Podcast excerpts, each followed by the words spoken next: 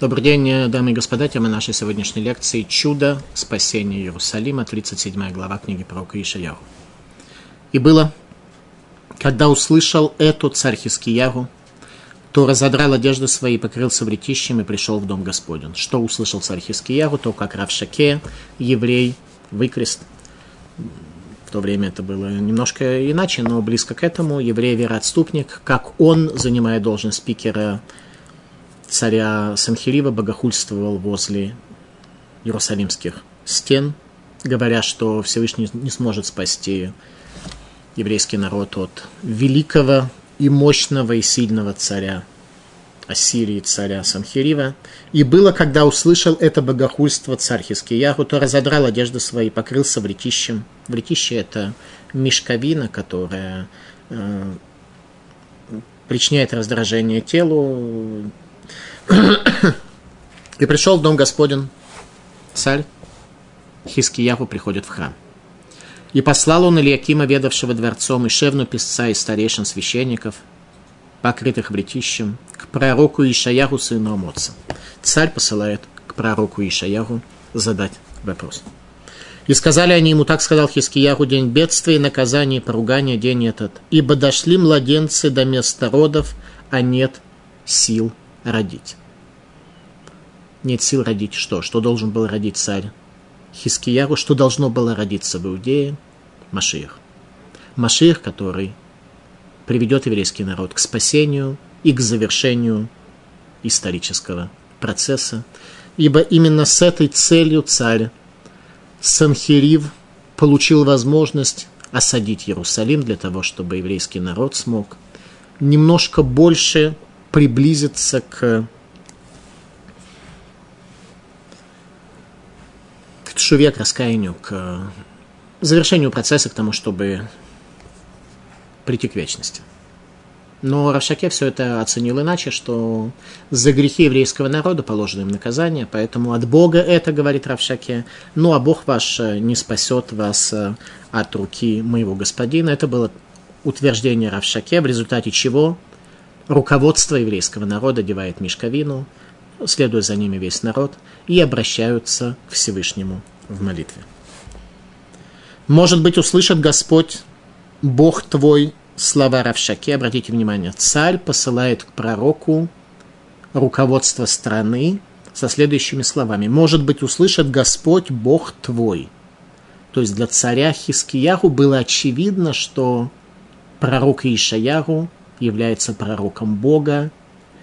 Из всех людей в Иудее единственное, с кем божественное имя может быть связано, это великий пророк Иудеи, пророк Йешаяху, поэтому он говорит «Бог твой».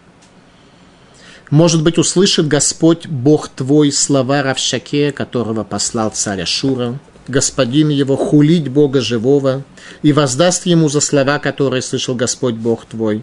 Вознеси же молитву об остатке существующем».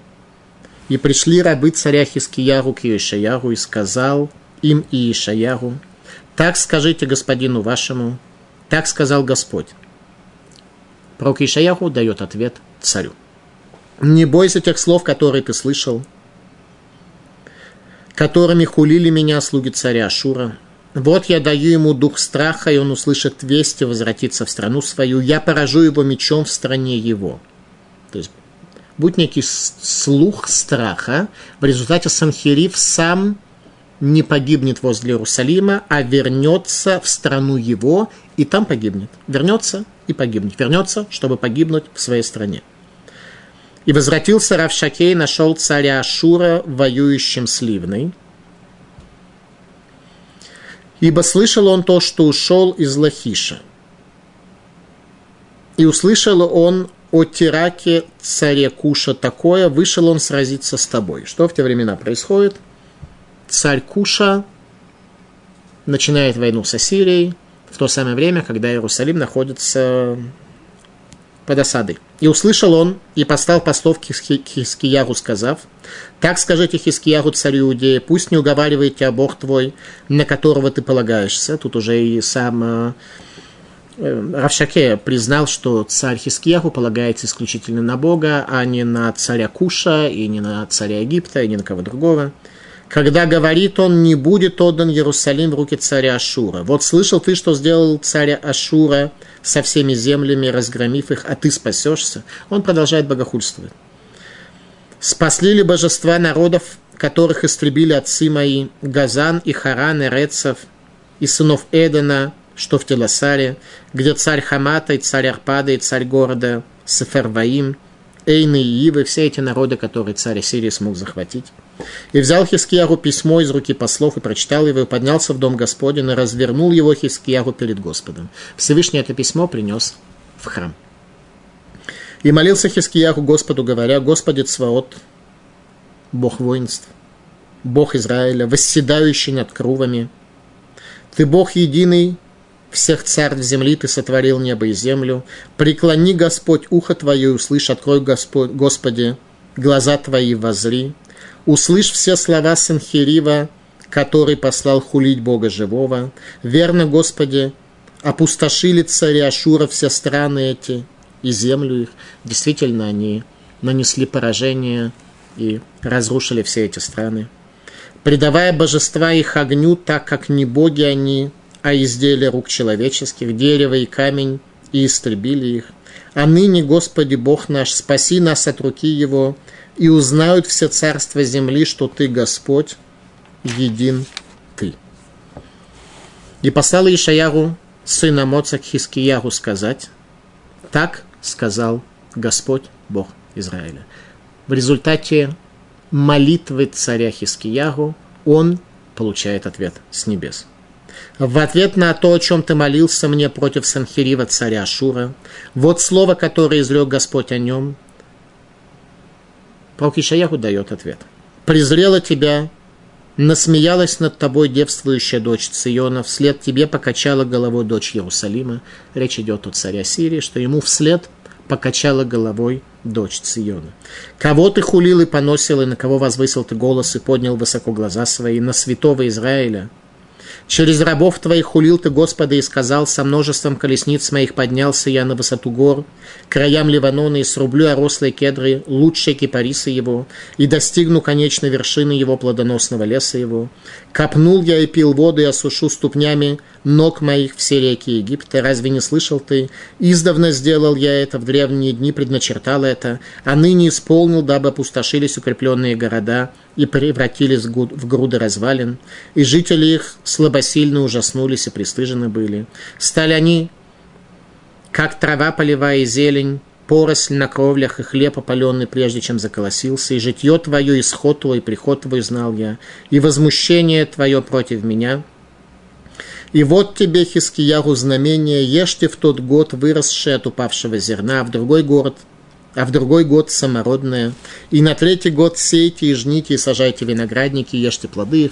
То есть идея небывалого изобилия, которое будет вызвано большим количеством трофеев, которые евреи получат при падении армии Ассирии. «И уцелевший остаток дома Иуды опять пустит корень внизу и даст плод вверху, ибо от Иерусалима произойдет остаток, и спасенный от горы Цион, а ревность Господа Цаваот совершит это». Все это произойдет в результате ревности Всевышнего за его народ. «Потому что так сказал Господь от царя Ашура: не войдет он в город этот, и не пустит туда стрелу, и не приступит к нему с щитом, и не насыплет против него насыпи. Той же дорогой, которой пришел возвратиться, и в город этот не войдет слово Господа. И защищу город этот, чтобы спасти его ради себя и ради И ради Давида, раба моего». Обратите внимание, главное, что бросается в глаза, это то, насколько для царя Хискиягу, великого и праведного, это все-таки было тяжелейшее испытание, ощущение, что пришло время родить и нету сил, а для пророка Ишаяру в этом не было никакого испытания. Его видение картины мира было столь глобальным, что он стоял выше этого испытания, для него это испытание вообще не существовало. В результате еврейский народ удостоился чуда. «И вышел ангел Господень и поразил в стане Ашура сто восемьдесят пять тысяч человек, и встали утром, и вот все трупы мертвые. И двинулся и ушел, возвратился Санхерив царь Ашура в Нинве, и было поклонился он в капище Нисроха божеству своему, и Адармелах и Сарцер, сыновья его, убили его мечом, и сами убежали в землю Арарат, и воцарился Эсархадон, сын его, вместо него. Конец Ассирийской империи, и дальше уже наступает период Вавилона. Вавилон захватывает обломки Ассирии, которые образовались в результате этих событий возле стен Иерусалима. Так еврейский народ влияет на исторические процессы. тридцать седьмая глава. Чудо спасения Иерусалима. Давайте попытаемся понять немножко глубже, воспользовавшись комментариями наших великих мудрецов. «И было, когда услышал царь Хискияру, то разодрал одежды свои, покрылся вретищем и пришел в дом Господа. И послал он руководство народа к пророку, чтобы задать ему вопрос, что будет. Ибо нет сил для родов. Что было необходимо родить царю Хискияру для чудесной победы и спасения от бесчисленной армии Ассирии? Необходимо было родить исполнение пророчества царя Давида, его великого предка. Как царь Давид сказал в Таилим в семьдесят шестой главе. «Ну да, Бейгуда Элуким, Бейсраэль Гадоль Шмо». Бог станет известным в Иудее, величие его имени раскроется для всего Израиля. Бог станет великим в Иудее. Именно это и произошло, когда пала армия Санхерива возле города. Это нужно было родить раскрытие величия Бога в Иудее возле стен Иерусалима. Для этого нужно быть достойным, достойным чуда. Главная проблема того времени была не только спасение Иерусалима, а возвращение десяти колен, которые были изгнаны за восемь лет до осады Иерусалима в Среднюю Азию за пределы реки Симбатион. То есть потребность в столь спешном, в столь скором спасении Иерусалима, Иерусалимского храма была необходима ради десяти колен, которые пропали, были изгнаны за реку Симбатион. Симбатион происходит от слова «шаббат». Что это означает? Об этом пророк Ишаяу говорит в двадцать седьмой главе. «Верая боем гаруй» будет в тот день, в тот день, когда закончится исторический процесс, когда мы удостоимся прихода Машиаха. «И такабы шофар гадой любао вдим бэрец ашур веранидахим бэрец мицраем иштахаву липнашем бар кодыш берушалаем». Будет в тот день трубление великий рог, и придут пропавшие в земле ассирийской и отторженные в земле египетской. Те, кто в земле ассирийской, десять колен, они пропавшие. Остальные мы с вами отторжены. Мы отторжены от еврейских корней, от знания. Каждый из нас живет в пучине мыслей и воображения, которое его волнует. У нас нет знания Тора, мы действительно отторженные, но мы не пропавшие. Десять колен были пропавшие уже восемь лет. И всем было очевидно, пророки видели, что через несколько поколений они пропадут, и они станут как все средние азиаты, которые там жили, потому что на тот момент в земле Израиля, то есть в Северном царстве, уже на протяжении триста девяносто лет не было храма, не было знания Торы, и духовное состояние народа было весьма печальным. Среди них были великие пророки, великие достойные люди, но в целом народ был в очень плачевном состоянии, в результате чего они и пропали. Раши. Раувдим Берец Ашур, пропавшие в земле ассирийской, десять колен, которые были изгнаны. Лефиши нафоцу Берец Рахука, лифним минранагар Симбатьон, кара овдим. Поскольку были они изгнаны далеко, за границей реки Симбатьон, названы они были пропавшими. Река Симбатьон, что мы не знаем, что она на протяжении шести дней течет, у нее очень быстрое и бурное течение, а седьмой день, в шаббат, воды реки Симбатьон покоятся. Видимо, простой смысл этого каббалистического утверждения, понятно, что речь не идет о пшате, о простом смысле, о том, что есть некая река, за реку их изгнали, и вся проблема, как теперь им вброд пройти эту реку. Объяснение следующее, что это река, которая покоится в шаббат, и пройти ее как бы можно назад, вернуться назад только через соблюдение шаббата. Когда шаббат пропадает, в остальные дни недели без шаббата река бурная, в которой тонет воображение человека, интеллект человека тонет в его воображении, и он спастись из изгнания не может. Спастись из изгнания он может только в шаббат, если у него есть этот шаббат, тогда он не утонет в этой реке. Это концепция. Поэтому они называются овдим, пропавшие за реку Симбатьон. Мидраш Раба. Нагар Симбатьон, колимота хольгу мошеху, бешаббат и номошех. Река Симбатьон все шесть дней она бурлит и течет, а в шаббат она покоится. Ялкут Шимон. Элу асерет ашватим, шегалу лифними нагар Симбатьон, шатидим, галут Егуда у Беньямин лелех эцлам, леревиям, где шиискуем арем леймёта машиих, велехаех оламаба. Это десять колен, сказано в Ялкут Шимоне, которые были изгнаны за границы реки Симбатьон, и в дальнейшем изгнание Иудеи и Беньямины пойдут за ним для того, чтобы привести их, чтобы они удостоились вместе с ними прихода Машииха и жизни будущего мира. То есть иудеям было необходимо вернуть их. Их вернуть может только колено Иудеи. И мы знаем, что в какой-то мере их немного вернули.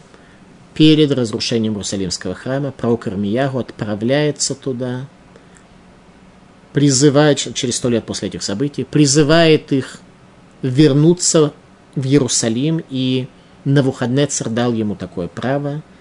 И какое-то количество людей из десяти колен пошли с пророком Ирмеяу и вернулись в Иерусалим перед его изгнанием. Там смогли поучить Тору, и после изгнания из Иерусалима и разрушения храма оказались в вавилонском пленении среди аншей кнессет Агдула, людей Великого Собрания, когда там уже были основаны ешивы, и они вернули былую красоту, вернули былую связь между Богом и еврейским народом. И в этих процессах те из десяти колен, которые пошли с пророком Ирмеяу, приняли участие. Пророк Йешаяу о конце дней сказал следующее. «Леймор лассурим цеу велашер бехоша гигалу». В конце книги, когда пророк Йешаяу говорит исключительно о конце дней, о приходе Машиаха о спасении, он говорит «сказать плененным, выйдите, и тем, кто во тьме, освободитесь». Это немножко помогает нам понять наше состояние сегодня в изгнании. Хотя мы не пропавшие, а лишь отторгнутые, но мы ассуримы, плененные, находящиеся во тьме. И это важно иметь в виду, если сегодня мы пытаемся какие-то старания приложить для того, чтобы спастись из этой ситуации. Возвращение десяти колен из плена было возможно только в результате прихода Машиаха. Поэтому задача, которая стояла перед пророком Йешаяу, это сделать царя Хискияху Машиахом, а царя Санхерива Гогом и Магогом, ведущим войны против Всевышнего его народа, и завершить исторический процесс. Это была цель, которая стояла перед пророком Йешаяу. Сказано в Талмуде в трактате Сангедрин, «Бекеша кодыш барагу ласот Хискияху Машиих васанхерив Гогу Магог». Захотел Всевышний сделать царя Хискияху Машиихом и Санхерива Гогом и Магогом. Это была задача, которую видел пророк Йешаяу. Это было можно сделать, и царь Хискияху из всех претендентов на должность Машииха был ближе, чем кто бы то ни было еще. Но, как мы видим в конце, это не сработало. А все закончил лишь, закончилось лишь небольшим, все лишь закончилось великим чудом падения армии Санхерива возле стен Иерусалима, но царь Хискияху и пророк Йешаяу, к сожалению, стремились намного к большему, что не произошло. Давайте попытаемся постепенно понять. И пришли рабы царя Хискияху к Иешаяху, и сказал им Иешаяху: так скажите господину вашему, так сказал Господь, не бойся тех слов, которые ты слышал, которыми хулили меня слуги царя Ашура. Еще раз царь Хискияху обращается к пророку, и посланцы приходят к нему и дают ответ, что Иерусалим не падет, произойдет чудо. Посланцы царя Эльяким и Шевна пришли к пророку Иешаяху за ответом. Судьба этих посланцев сложилась весьма по-разному. В двадцать второй главе книги пророка Иешаяху мы учили с вами о том, что это были за люди. двадцать вторая глава книги пророка Иешаяху. Сказано так. Так сказал Господь Бог Цваот: ступай, Всевышний обращается к пророку Иешаяху, ступай, иди к этому царедворцу, к Шевне, который ведает домом. Шевна ведал домом. Он был министр финансов по одной точке зрения, по другой точке зрения первосвященник. По всем точкам зрения он был великим мудрецом Торы, в доме учения которого училось больше людей, чем у царя Хискияху. Что здесь у тебя и что у тебя, что ты высек себе здесь гробницу? А именно, что он сделал? Он высек себе гробницу среди царей Иудеи. Шевна, ни много ни мало. Вот Господь, Господь швырнет тебя богатырским броском и взовьет тебя вихрем. Он совьет тебя в клубок, и умрешь ты там, и будут колесницы славы твоей разрушены, позорище дома господина твоего. Это у Шевни, а о Эльякиме сказано наоборот, что он заменит Шевну на государственной первостепенной должности, и он будет Ятед Наиман, колышек верный. Пророчество об Эльякиме, который заменит Шевну на ведущей государственной должности госсекретаря. Царь Давид сказал в Таилим, предвидя состояние, которое произойдет в доме Давида через поколение от его жизни. В одиннадцатом псалме сказано так. «Кегене рашаим и дырхун кешет конену хицим». Вот нечестивцы натягивают лук, готовят стрелы. Нечестивцы против дома Давида натягивают лук, готовят стрелы. Это пророчество Шевна полноценно исполнил, как об этом рассказывает Талмуд, трактате Сангедрин. Именно тогда, в условиях осады Иерусалима, царем Ассирии Санхеривом. Май кешер ашаим. О чем идет речь, что означает кешер ашаим, за этого вопроса Талмуд, замысел нечестивца. Шевна хавы дариш бетлей сервута. В доме учения Шевны сидело двенадцать десяти тысяч сто двадцать тысяч учеников. Хиския Рави Дариш Бехат Сербусова. В доме учения Хискии одиннадцать десяти тысяч учеников. Киата Санхерив, Вецара Лейда Рушалаем, когда пришел Санхерива и осадил Иерусалим, Катав Шевна Питка Шада Бегири. Тогда Шевна написал записку, натянул лук и послал стрелу Санхериву царю Ассирии, говоря: Шевна Васияту Ешлиму, Хиския Васияту Ло Ешлиму. Шевна, те, кто с ним готовы заключить совет. И Шевна представил себя как лидер оппозиции, с которым больше людей, чем с царем. А царь и те, кто с ним, не согласились. Они уповают на Бога. Шенемар, как то сказано, «Гинея рашей мидрихун кешет канану хицим». Как то сказано в псалмах царя Давида, говорит Талмуд, «Вот нечестивцы натягивают лук, готовят стрелы». «Хиски амар дил махас вешолом нати дайте декуча бригу басер руба».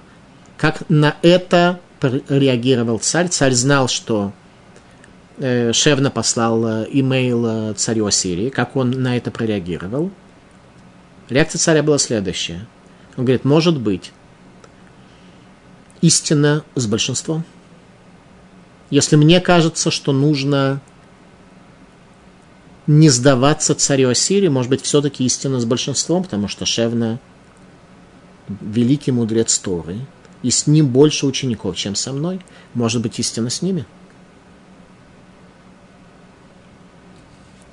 Банавива Амарло Пришел пророк и сказал ему: «Лотомар кешер лаколя шер юмара амазе». Не говори, что ты восстаешь против истины и решения большинства. То есть царь считал, что он сам восстал против э, истины мнения большинства, потому что большинство считает так, большинство мудрецов считает как-то.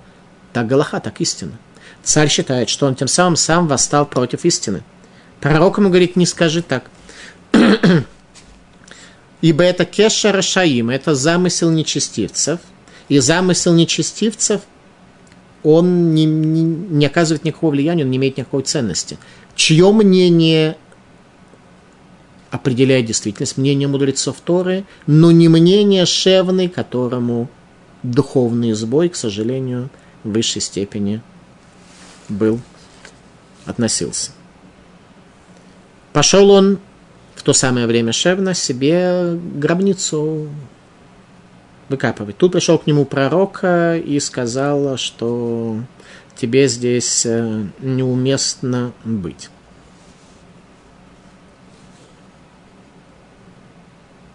Поэтому слава его, слава Шевны, великого мудреца Торы, превратилась в позор. Продолжает Талмуд.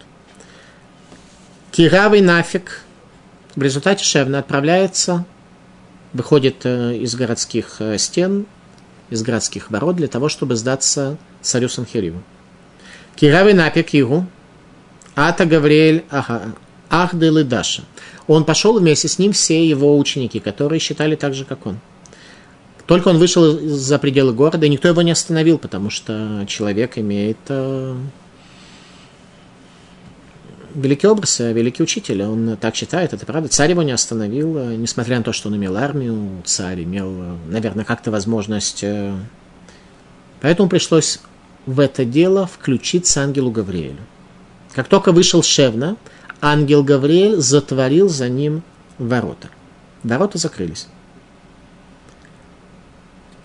перед всеми людьми, которые его сопровождали. Пришел он к царю Санхериву и спрашивает: «Мишартаих рейха». Царь Санхерив спрашивает: а все те, кто с тобой, ты лидер оппозиции, где все те, кто с тобой? Амар Гадруби. Он сказал: они, по всей видимости, передумали. Амрулей инкен ахухика михаяхет. Если так получается, что издеваешься надо мной, что ли? Ты издевался надо мной всегда? Когда Шевна попытался объяснить царю Санхериву, что ангел Гавриэль закрыл ворота Иерусалима, и поэтому вся эта толпа, которая вместе с ним шла, она в результате не пришла, то Санхериву это объяснение не очень понравилось, поэтому он при- приказал привязать его к хвостам лошадей, и его возили вокруг стен Иерусалима до тех пор, пока он не получил свою позорную смерть. Объяснение про ангела Гавриэля, который закрыл врата Иерусалима, Санхериву не показалось убедительным. В аналогичной ситуации сто с небольшим лет спустя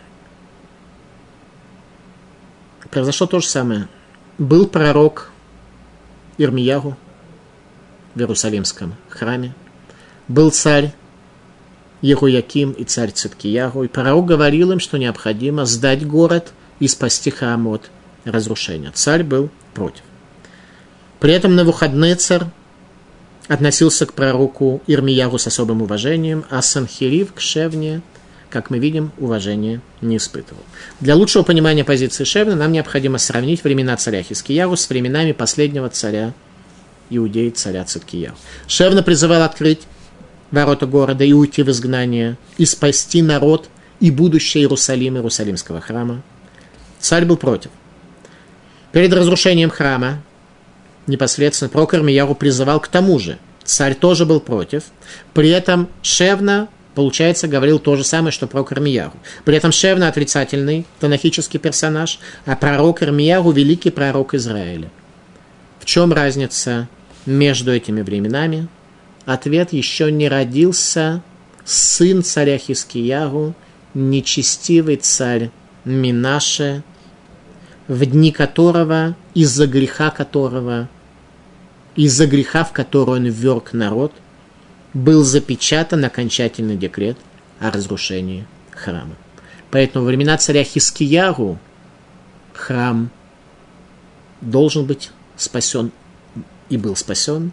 Во времена последнего царя Цидкиягу из-за того, что декрет о разрушении храма был уже запечатан окончательно, храм спасти быть не мог. И пришли рабы царя Хискиягу к Иешаягу и сказали, и сказал им Иешаягу: так скажите господину вашему, так сказал Господь, не бойся тех слов, которые ты слышал, которыми хулили меня слуги царя Шура. Вот я даю ему дух страха, и он услышит весть и возвратится в страну свою. И я поражу его мечом в стране его. Ответ пророка Иешаягу, который возник, возможность которого возникла после молитвы царя Хискиягу, после того, когда он и, в общем-то, его народ удостоились чуда. Послание пророка Иешаягу. Осада Иерусалима была тяжело, тяжелейшим испытанием для царя и народа. При этом возникает впечатление, что происходившие события совсем не представляли испытания для пророка Иешаягу. Задолго до этого он пророчествовал о чудесном спасении Иерусалима от Ассирии. В девятой главе пророк Иешаягу говорит: «Раам гаролхим бехошех раор гадоль, юшве барец цалмаве торнага алэгэм». Народ, который шел во тьме, увидит свет великий, сидящие на земле, проживающие на земле в долине смерти, Орнагалыгэм, свет засияет им. Об этом говорил пророк Иешаягу. Там в девятой главе, когда мы с вами это изучали, именно об этом мы говорили. Пророчество о спасении от Ассирии. Это пророчество было сказано в дни царя Ахаза, когда врагом еврейского народа был Израиль и Арам, врагом Иудеи, Южного царства, был Израиль, Северное царство, и Арам, соответственно, вместе. Тогда пророк говорил, что это вообще не тема, но даже и от Ассирии будет спасение. В десятой главе пророк Иешаягу сказал, он увидел, что исполнилось условие спасения, и говорит: «Верая байом гару ясур сувло мяль шихмо». Будет в тот день, будет снята ноша с плеча твоего, ноша с плеча Израиля будет снята, ноша служения, подчинения Ассирии. И будет разбито ярмо маслом. Ярмо будет разбито маслом, маслом изучения Торы, маслом, которое горело и освещало дома учения, когда в них изучалась Тора, в дни царя Хискиягу, приведет к тому, что ноша подчинения Ассирии будет разбита. Это о значимости изучения Торы в еврейском народе. Пророк Иешаягу уже дал нам ответ: нет ничего нового под солнцем. Мы, если знаем свою историю, то понимаем, насколько ешивы являются значимыми. Тогда не потребовалось ни оружия, ни затрат на оружие, ничего. Нужно было только купить масло. Масло, которое освещало дома учения, о необходимости ешив сегодня. Ешива и Министерство по делам религии, и Министерство обороны, соответственно. Если Министерство по делам религии работает нормально, то есть если народ заботится о своих ешивах, чтобы были мудрецы Торы, которые учатся, а мудрецы Торы, соответственно, в них учатся, а не спасаются лишь от армии, в такой ситуации это приведет к чуду, как чудо, которое произошло. Малбин. Веродело кирасофие шафилу бехерев барцо. Веродело кирасофие объявили ему, царю, от царя Санхериве, что концом будет то, что его предадут мечу в его земле.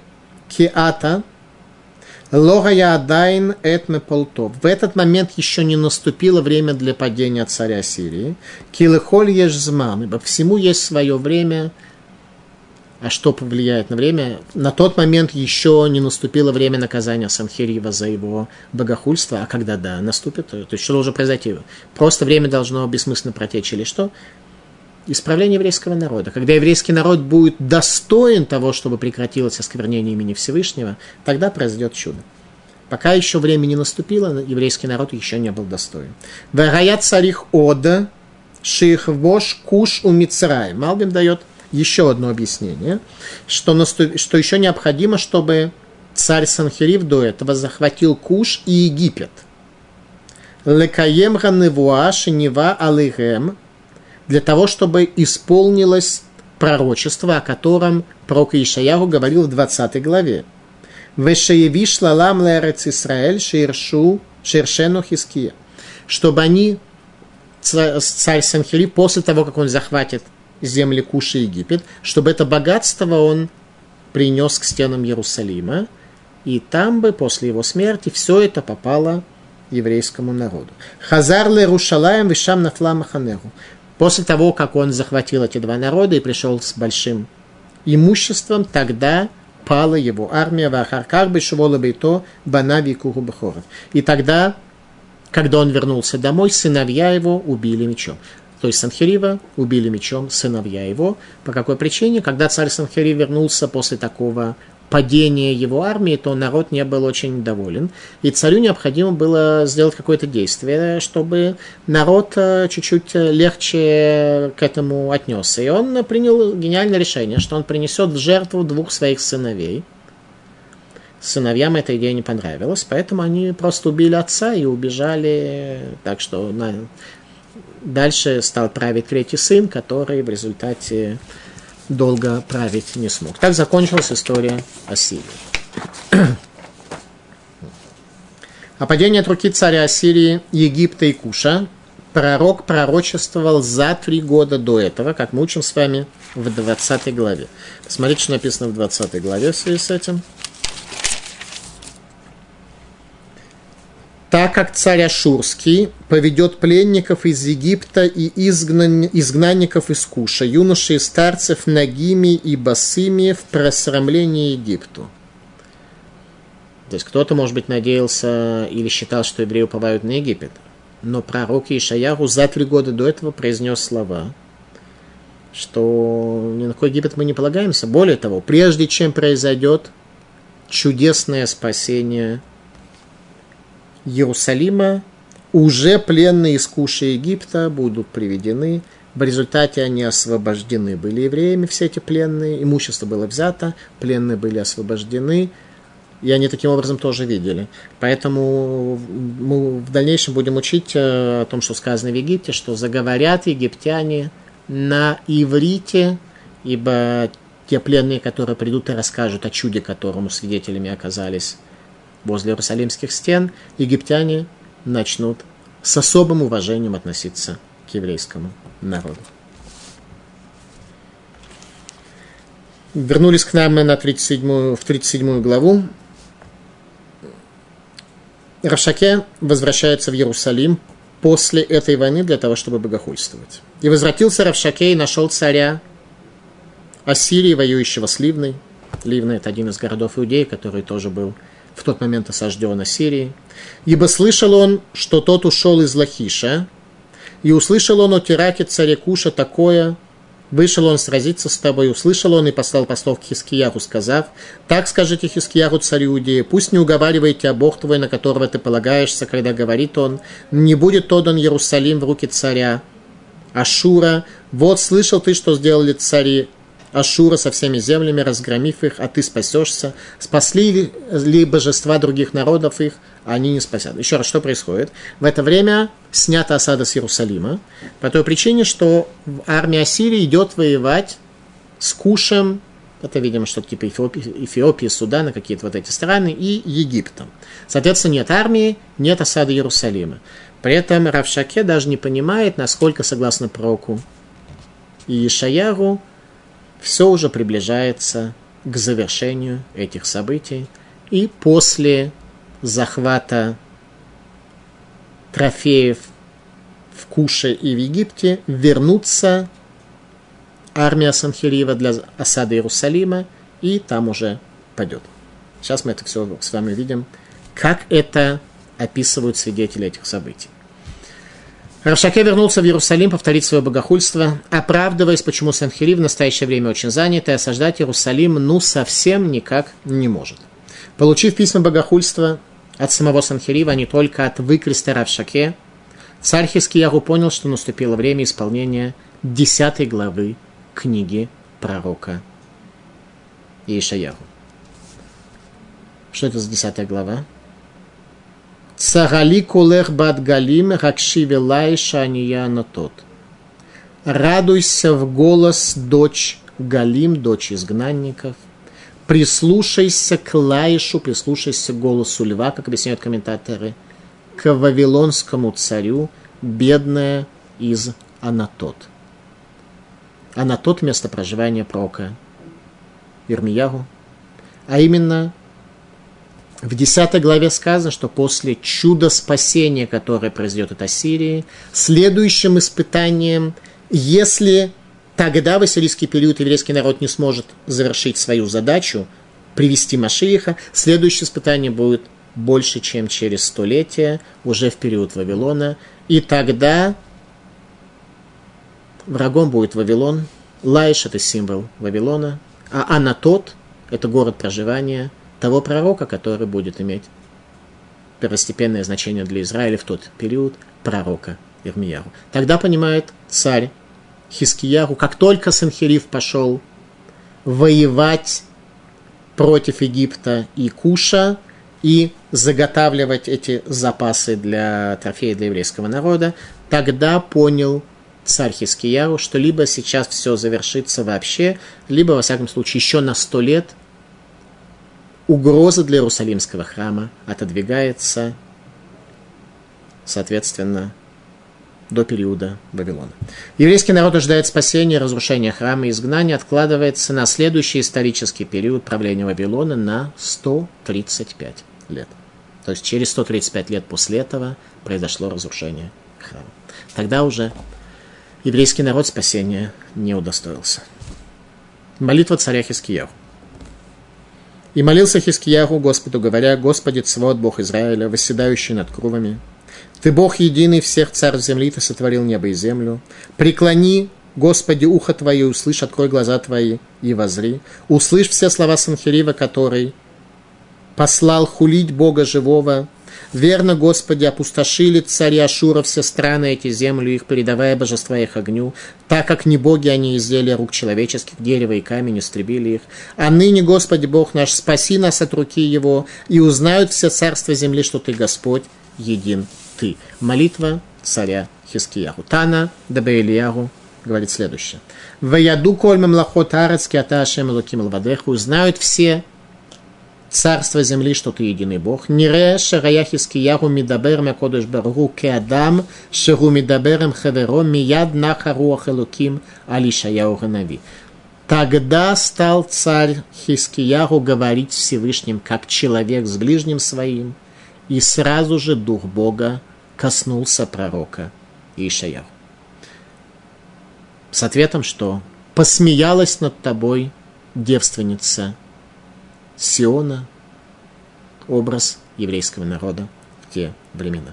Молитва царя Хискияру была направлена к Богу, восседающему над крувами. Является ли это метафорой, образным выражением? Или более того, межкрувим, крувим – это изображение детей, которые были, двух человечков маленьких, которые были в святой святых, в святой святых Иерусалимского храма на ковчеге Завета. Был ковчег Завета, в котором хранился свиток Торы, написанный рукой Моше Рабейну, скрижали Завета и горшочек с манной, как вечный символ, вечное свидетельство заботы Всевышнего о человеке. Над ним был капорет, металли... золотой лист, и над ним стояли, сделанные из дерева кедра, два человечка, которые, в принципе, они были сделаны из дерева, но они сами меняли свое положение. Если Всевышний был близок к Израилю, то они обращались к друг другу, если, не дай Бог, был гнев, то они отворачивались, и увидеть это можно было только один раз в году, в Йом-Кипур, когда первосвященник заходил в Иерусалимский храм. Между крувим, помещенным в святой святых Иерусалимского храма, раскрывается высшее проявление божественности в нижнем мире. Об этом сказал пророк Йехезкель в десятой главе. «Вэре вегине эль хараки ашер аль роша крувим ке эвен сапир ке мэре дмут кисе нира алэгэм». И я посмотрел, и вот в сторону небосвода, который на головах Крувима, как камень сапфировый, как образ престола, престола божественного правления, виден над них. То есть Крувим – это то, что соединяет небеса и землю. Над их головами начинается ракия, небосвод, за которым уже высшие божественные миры. Сказано в книге «Шмот» в Торе. «Венуаттилы хашам вадибартит хамеля капорет мебеншнея крувим ашер аль арона идус». «Эт коляшер эцаве отха эль бне Исраэль». «Я, Всевышний говорит Моше, раскроюсь тебе там и буду говорить с тобой меж крувим, которые на ковчеге свидетельства, и все, что я заповедую тебе сказать сыновьям Израиля, я скажу тебе оттуда». То есть пространство между Крувим – это место, через которое пророчество спускается в этот мир. Ликутей Алахот. Икаран его аним шехет мирабейт амикдаш. Суть пророчества спускается в этот мир из храма мибеншнея Крувим, из пространства между двумя Крувим.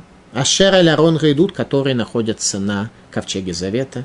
Валидерох невуа нидбарера мидаме. Теперь обратите внимание, что происходит с духом пророчества. Посредством духа пророчества разъясняются иллюзорные. Когда человек имеет какие-то мнения, какие-то точки зрения, то разъясняется иллюзорное у него, он от иллюзии переходит к истинной реальности. Пророчество, которое спускается меж Крувим, приводит к истинной реальности. «Вальедезе зухин лаимуна, венитгалехи душ голам, везухин лахасадим». Посредством этого разъясняется вера, удостаиваются веры, более точно сказано, и раскрывается сотворенность мира, то есть хозяин мира становится очевиден и виден человеку. Везухин лахасадим, как следствие, удостаиваются милосердия. Всевышний хочет воздать милосердием, но исправленному человеку, а не грешнику, пребывающему в своем нечестивости. Так или иначе, пространство между двумя крувим является тем местом, через которое возвышенные высшие влияния спускаются в этот мир. Хискуни. А крувим? Цурот мавхидот этроэйрен. Это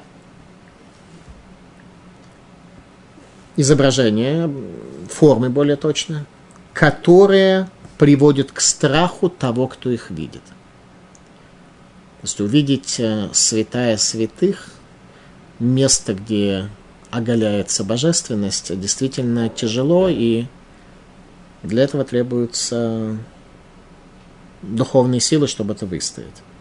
Убаядам лахат ахеров амитапахат, шеешла лахат мишнеицдаде. И в руках у этих крувим жар вращающегося меча. С двух сторон этот жар, то есть жар вращающегося меча, мы говорили на каких-то лекциях уже прежде, что речь идет о страстях, о желаниях человека, которые, как жар вращающегося меча, не допускают его до будущего мира, до возвышенной реальности, стало быть, вот до этого пространства между крувим. Это пространство закрыто крувим, которые держат херов, более точно лахата, херов амитапахата, жар вращающегося меча. Говорит Хисхуни. «Веда, кимишейну макир сота крувим, лоя кир сот гашхина, умиша лоя да сот лахат ахерф метапахат, лоя дал ешамер мияда шумрим эцахаим». И имей в виду, сразу обращение к нам, чтобы мы поняли, в каком состоянии мы вообще находимся, что тот, кто не знает тайну крувим, царь Хискиягу молился лбейна крувим. Прямо в тексте сказано, царь Хискиягу, его молитва была такая, что она направлялась к крувим. Тот, кто не знает тайну крувим, мы с вами, не может постигнуть тайну шхины. Тайну божественного присутствия постигнуть не может. А это, в принципе, важно, если мы хотим, чтобы в наших домах была браха, было, чтобы в нашем царстве, последний из десяти сферот божественного света, это царство. Если мы хотим, чтобы наше царство во всех аспектах было славным, а не убогим, то нам необходима шхина. Теперь тот, кто не знает тайну крувим, через которые Шхина спускается, он не знает и этого тоже. У Мишело Яда сод лахатахеров, а тот, кто не знает тайну жара вращающегося меча, Ло Ядал Ешамер Медей Шумри Мецахаим. Он не сможет спастись от тех, кто охраняет путь к дереву жизни. Путь к дереву жизни охраняют определенные структуры, которые не дают туда проникнуть человеку, пребывающему в страстях. Поэтому тот, кто этого не постиг, ему к дереву жизни пробраться очень сложно. А плод древа жизни приводит человека к тому, что воздействие плодом смешения добра и зла, плод дерева жизни его аннулирует, или, во всяком случае, в нашей ситуации пока временно уменьшает. И уменьшение смешения в тебе добра и зла приводит тебя в результате того, что у тебя будет шхина. Короче, все это необходимо знать, иначе можно прожить всю жизнь как амгаарец, человек земли. Человека из земли от мудреца Торы как раз отделяет. В определенной мере можно в этой терминологии сказать постижение понятия крувим. Вот именно туда и была направлена молитва царя Хискияу.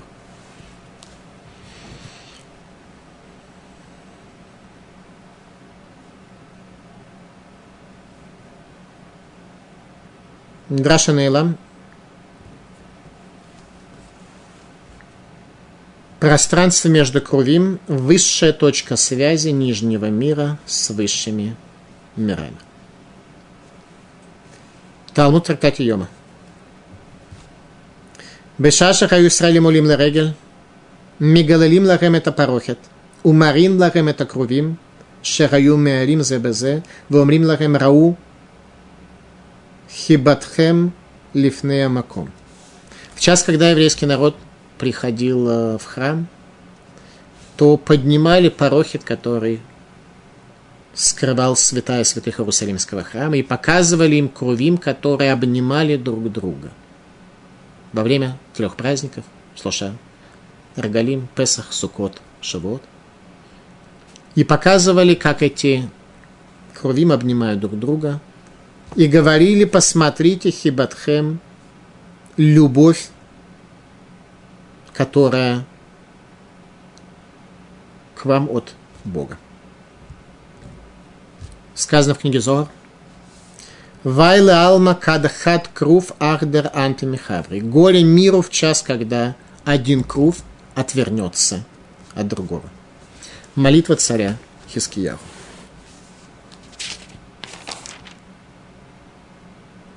И молился Хискияху Господу, говоря: «Господи Цваот, Бог Израиля, восседающий над Крувим, Ты Бог единый, всех царь земли».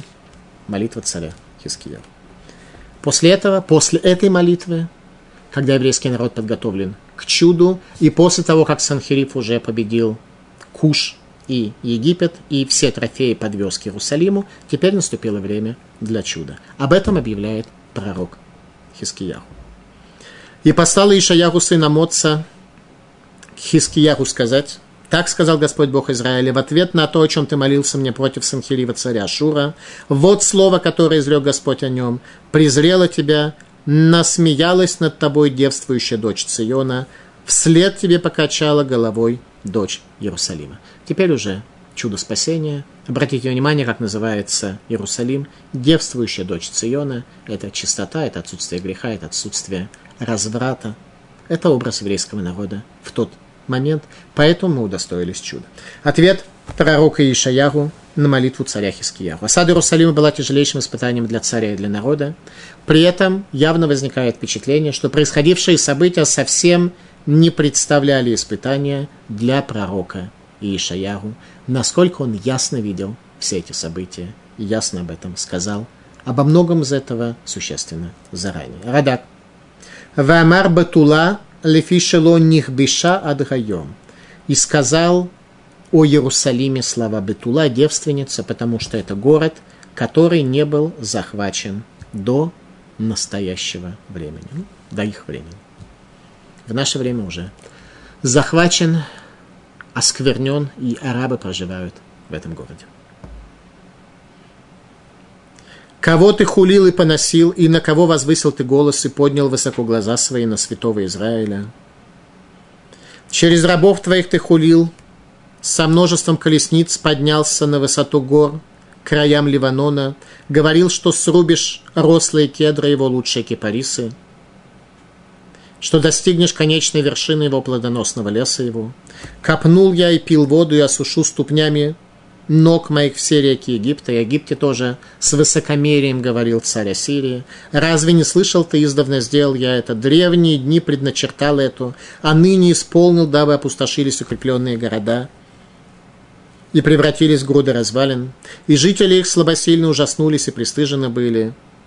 Стали они, как трава полевая, зелень, поросль на кровлях, и хлеб опаленный, прежде чем заколосился, и житье твое, исход твой, и приход твой знал я, и возмущение твое против меня. И уцелевший остаток дома Иуды опять пустит корень внизу и даст плод вверху, ибо от Иерусалима произойдет остаток и спасение от горы Цион, а ревность Господа Цаваота совершит это. Ответ пророка Ишаяху на молитву царя Хискияху. Кими Иерушалаем тце шариту плитами гар Цион ки над Гашем цвакойс тасе зон. Ревность Всевышнего сделает. Это ревность за свой народ. Возникает вопрос, это хорошо или плохо. Все комментаторы отмечают, что это на самом деле совершенно страшные слова. Комментаторы объясняют тама схуд авод. Закончились на этом заслуги наших праотцев. Если до сих пор еврейский народ спасали заслуги наших праотцев, Авраама, который раскрыл Всевышнего в творении, когда все человечество от него отвернулось, когда Всевышний создал дворец, и человечество украло его, объявило своим. Ицхак, который возложил свою голову на жертвенник, чтобы принести себя Всевышнему. Яков, который достиг гармонии. Эти заслуги были столь глобальны, что они защищали еврейский народ до этого времени. Тама схутавод, заслуга отцов, закончилась. Поэтому теперь кинад Гашем цвакой стас изот. Ревность Всевышнего сделает это. На самом деле, совершенно страшные слова. У нас больше нет заслуг наших отцов. Потому так сказал Господь от царя Ашура, не войдет он в город этот и не пустит туда стрелу, и не приступит к нему со щитом, и не насыплет против него насыпи той же дорогой, которой пришел возвратиться, и в город этот не войдет слово Господа, и защищу этот город, чтобы спасти его ради себя и ради Давида, раба моего. Ради... Упоминается царь Давид, чтобы мы не подумали, что царь Хискияху был более велик, чем великие цари Иудеи, царь Давид и царь Шломо. После царя Давида и царя Шломо он действительно был следующий в величии, поэтому он удостоился чуда спасения. Пророчество о падении армии Ассирии и спасении Сенхерива для того, чтобы погибнуть ему от рук своих сыновей в Ниневе. И вышел ангел Господень и поразил в стане Ашура сто восемьдесят пять тысяч, и встали утром, и вот все трупы мертвые. Это разрешение вопроса. Чудо спасения у стен Иерусалима. Талмуд в трактате Сангедрин объясняет, что ангел Гавриэль, собственно говоря, сделал, как он умертвил эту страшную армию. Сказано так. «Вяца мала Хашем, ваикаба механа Ашур, меуш маним хамешелу». И вышел ангел Бога и побил сто восемьдесят пять тысяч солдат Ассирии. Вышкиму Бабокер встали утром, отвидят все трупы. Как это было? Талмуд нам повествует. Амарлу Акодыш Баругула Гавриэль. Сказал Всевышний благословен он Гавриэлю. Мигалхан натуша. Он говорит, меч твой наточен. Амарли фанаври боноша люлам. Натуша веумедет мишешет химе берешит. Он говорит, Творец мира, мой меч наточен с шести дней творения. Это меч, которым будут защищать народ Израиля во время прихода Машиаха. Этот меч ожидает шести дней творения. То есть те, кто живут в этом мире, в царском дворце, для другой цели, чем приход Машиаха, они просто украли этот дворец и паразитируют там. Живут ради своего эго, ради своих достижений. Умирают, их дети умирают, их внуки умирают, все умирают. А Всевышний создал меч ради защиты Израиля только вот для этого процесса прихода Машиаха. Раби Шимон бен Йохай умер. Отора перек зман бешуль перота. Как все это произошло? Как ангел Гавриэль при помощи этого меча умертвил армию Санхерива. Раби Шимон бар Йохай, автор книги Зоара, продолжает Талмуд, говорит, что это время было, когда спилели э, фрукты. Фрукты находились в процессе созревания. Амарло, это все сказано в Талмуде, Амарло, говорит он, ему Всевышний, кшатаю цела вашель перот и закеклэхэм, когда ты пойдешь влиять на плоды, на фрукты, чтобы они были спелыми. По-русски так нельзя сказать, потому что с точки зрения русского языка плоды спелыми становятся сами, поэтому они спелеют сами. А тут ангел Гавриэль влияет на спеление, так нельзя сказать, но просто русский язык не предполагает возможности влияния возвышенного на процесс роста фруктов, их спелости. А с точки зрения иудаизма это есть такое слово. Ангел Гавриэль пришел левашель перо, делать их спелыми. Когда пойдешь плодами заниматься, займись этим. Так Всевышний сказал ангелу Гавриэлю. Заодно пойдешь плоды делать спелыми, заодно и армией этой тоже займись. В Ешомрим, что же он сделал? Как он заодно занялся армией Ассирии? Ешомрим бехотмам нашав. Демету, что он дунул им в нос, откуда выходит душа. И они умерли. Рафирми бараба амар. Копаем сапак лахем имету, что он хлопнул в ладоши, они умерли. Равыцах навха амар, узнаем гилалахем, вешамуш ширами пихает в имету. Равыцах говорит, что он раскрыл им уши, они услышали, как ангелы восхваляют Всевышнего. И умерли от этой картины. Обратите внимание, для того, чтобы Всевышний дал нам успех, спас нас от самой тяжелой, невероятной ситуации, нам всего лишь нужно быть достойным, всего лишь достойным. А тогда достаточно ангелу хлопнуть в руки. Это ангел Габриэль в больших вопросах хлопает в, в ладоши, а в мелких там какие-то структуры небесные, более низкого порядка могут хлопнуть в ладоши и решить все наши проблемы одной, одним мгновением. И было той ночью. Не было той ночи. Это сказано в книге Царей. То, что мы сейчас прочли, это в книге пророка Йешаяу. В книге Царей написано «Вегая балайла гагу» и было той ночью, подчеркивается, «Ваяца мала гашем ваях бамахана ашур». И вышел ангел Бога и ударил по лагерю Ашура. Наши мудрецы объясняют «И было той ночью». «Вей балайла гагу, ваяца мала гашем ваях бамахана ашур». Ото лайла лел Песах ая. Эта ночь была не простая ночь, а ночь праздника Песах. Когда Сангедриф и Равшаке были возле осажденного Иерусалима. Равшаке галах вецицель петара хума. Равшаке присмотрелся, что там у евреев происходит. Поскольку он был еврей, который знал, что... знал еврейскую традицию немного, то он услышал корим галель, что они воспевают... и восхваляют Всевышнего молитвы Галель. Амарле Санхерив, то есть пасхальная ночь, ночь чудес, ночь исхода из Египта, евреи читают пасхальную агаду, хлеба для мацы не было, то есть муки для мацы не было, вина не было в Иерусалиме, но восхваление Всевышнему, Всевышнему сказать было можно. Говорит Равшаке Санхериву, «Лех вехазор лахуреха, беги». Беги от Иерусалима. Лама элоге шелюмазо сегу лирьоту сим лагамнисим. В этот день Бог этого народа делает им чудеса. Вераям и вазель Иерушалаем.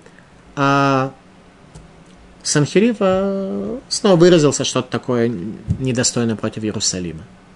Тогда, когда царь Хискиягу, пророк Йешаяху и весь еврейский народ читали Галель, тогда вышел ангел Габриэль и побил армию Ассирию. Тема нашей лекции «Чудо спасения Иерусалима». Спасибо за внимание. На этом вступление к лекции закончилось. И теперь перейдем к сути этой лекции.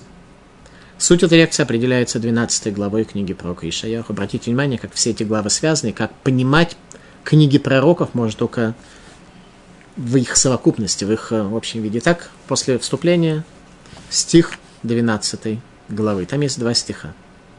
«Замру гашемки гаутаса мудадзот бахолярец Царали веруни ешевет сионки гадоль бекербех кадош Исраэль.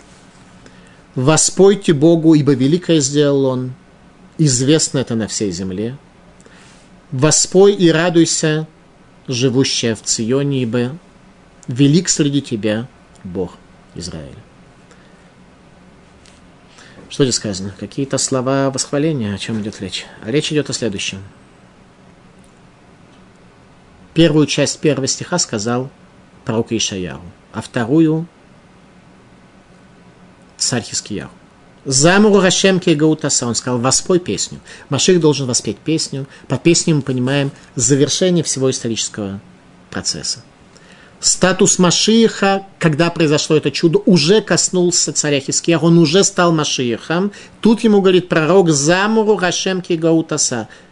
Воспой Богу, ибо великое сделал он, что велико. Пришел Машиих, а царь Хиския не воспел. Он сказал «Мудад зод бахулярец», это известно на всей земле.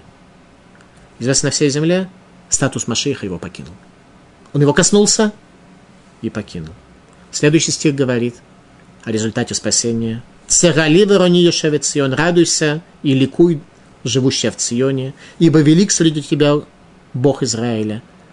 Роды завершились, родился кто? Родилось великое спасение, исполнилось то, о чем мы говорили в самом начале, о родах чего говорил царь Хискияху, но дабы Иуда и Лукимба Исраэль Гадоль Шмо, Бог известен в Иудее, величие его имени раскроется для всего Израиля. Это произошло.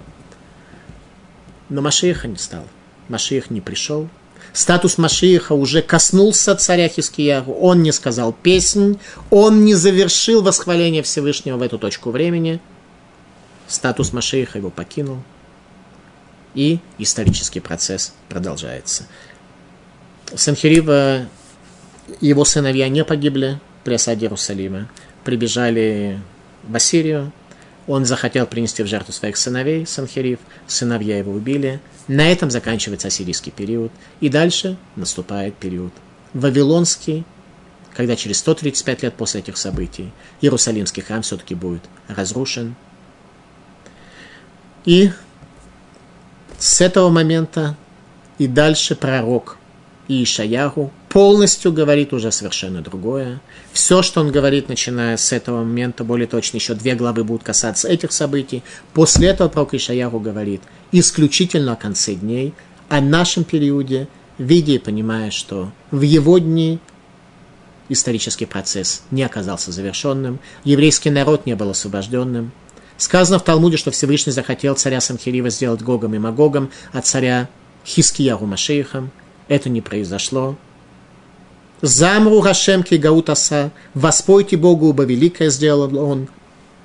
Просил пророк Йешаяху, ответил царь «Мудад зод бахулярец», это известно на всей земле. Результат только «Царали верани ешевет Цион», радуйся, воспевай, сидящая в Ционе, дочь Циона, «Ки гадоль бекербаха кодеш Исраэль», велик среди тебя Бог Израиля. Это наша история, у нас все это было, поэтому, поэтому когда мы в отчаянии, что мы не можем свое дурное побуждение исправить и прийти от состояния амиарец, прийти к какому-то величию, имейте в виду, что вот на этом, на этих великих людях строится наш народ. Это те, только познакомиться с образом которых может нам помочь подняться над своей земельностью и немножко уподобиться великим и уподобиться качествам Всевышнего, прийти к его заповедям, подняться, стать другими людьми. Спасибо за внимание.